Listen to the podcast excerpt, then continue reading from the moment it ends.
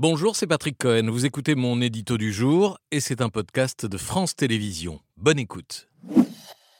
Le prix Nobel de la paix 2023 revient donc à la militante iranienne Narges Mohammadi pour son combat contre l'oppression des femmes Iran. Elle est la deuxième iranienne dont le combat est récompensé par un Nobel de la paix 20 ans après Shirin Ebadi, cette avocate ancienne juge destituée par les ayatollahs, fondatrice du Centre des défenseurs des droits humains en Iran, dont Narges Mohammadi est devenue la porte-parole, puis la vice-présidente. Shirin Ebadi vit en exil à Londres depuis 2009. Alors que Narges Mohammadi est emprisonnée. Oui, le sort des deux femmes témoigne du durcissement de la répression au fil des ans. Shirin Ebadi avait été plusieurs fois détenue, mais le régime des Mollahs a profité d'un de ses voyages à l'étranger pour faire arrêter ses collaborateurs et fermer son bureau. Narges Mohammadi, elle, a été arrêtée 13 fois et condamnée 5 fois pour un total de 31 ans de prison et de 154 coups de fouet. Elle est actuellement détenue dans la sinistre prison euh, d'Evin et plus précisément dans la section 209 où sont concentrés la, la plupart des prisonniers politiques du pays, généralement à l'isolement dans des mini-cellules d'un mètre 80 sur un mètre. C'est là, par exemple, que le cinéaste Jafar Panahi, quatre fois primé à Cannes, vient de passer euh, plusieurs mois jusqu'à sa libération en février dernier. Pour Narges Mohammadi, la, la présidente du comité Nobel disait espérer ce matin un geste de Téhéran.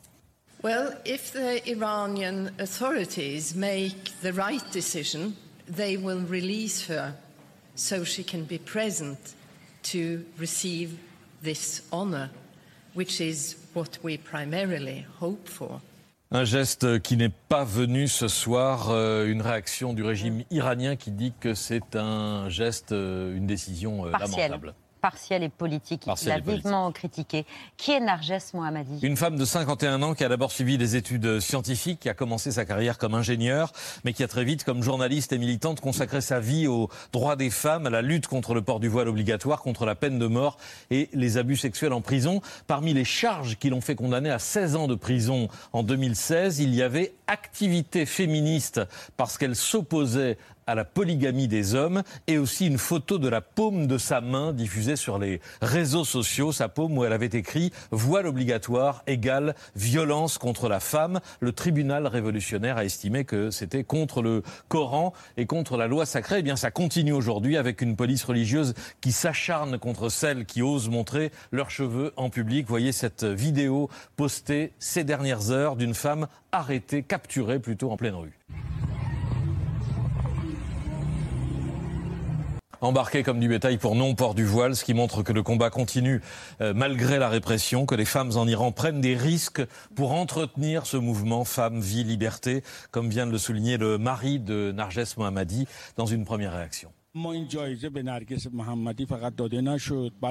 Le journaliste iranien euh, Tari Ramani, mari de Narges Mohammadi, qui vit euh, à Paris. Il y est réfugié avec leurs deux enfants qui n'ont pas vu leur mère depuis 2015. 15 séparations déchirantes aussi pour euh, cette famille et pour ce, ce mari qui, en, en 24 ans de mariage, n'a eu que 5 ou 6 ans de vie commune avec euh, sa femme à cause des années de, de prison dont on vient de parler. La lauréate du Nobel, elle euh, n'a évidemment pas pu s'exprimer, mais Le Monde a republié tout à l'heure la lettre qu'elle a écrite en juin dernier depuis sa, sa prison qui témoigne d'une force et d'une détermination extraordinaire. J'en cite quelques extraits. La vérité que le gouvernement autoritaire, misogyne et religieux de la République islamique nous a volé notre vie, mais entendez-vous aujourd'hui le bruit sourd du mur de la peur qui se fissure? Bientôt nous entendrons celui de son écroulement. Chers lecteurs, chères lectrices, la publication de cette lettre démontre à elle seule que notre voix est suffisamment puissante pour vous parvenir. Soyez aussi notre voix, relayez notre message d'espoir.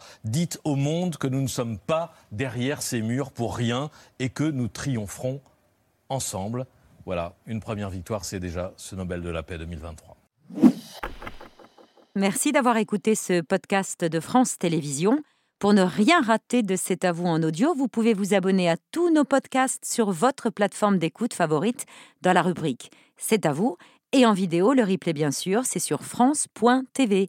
À très vite.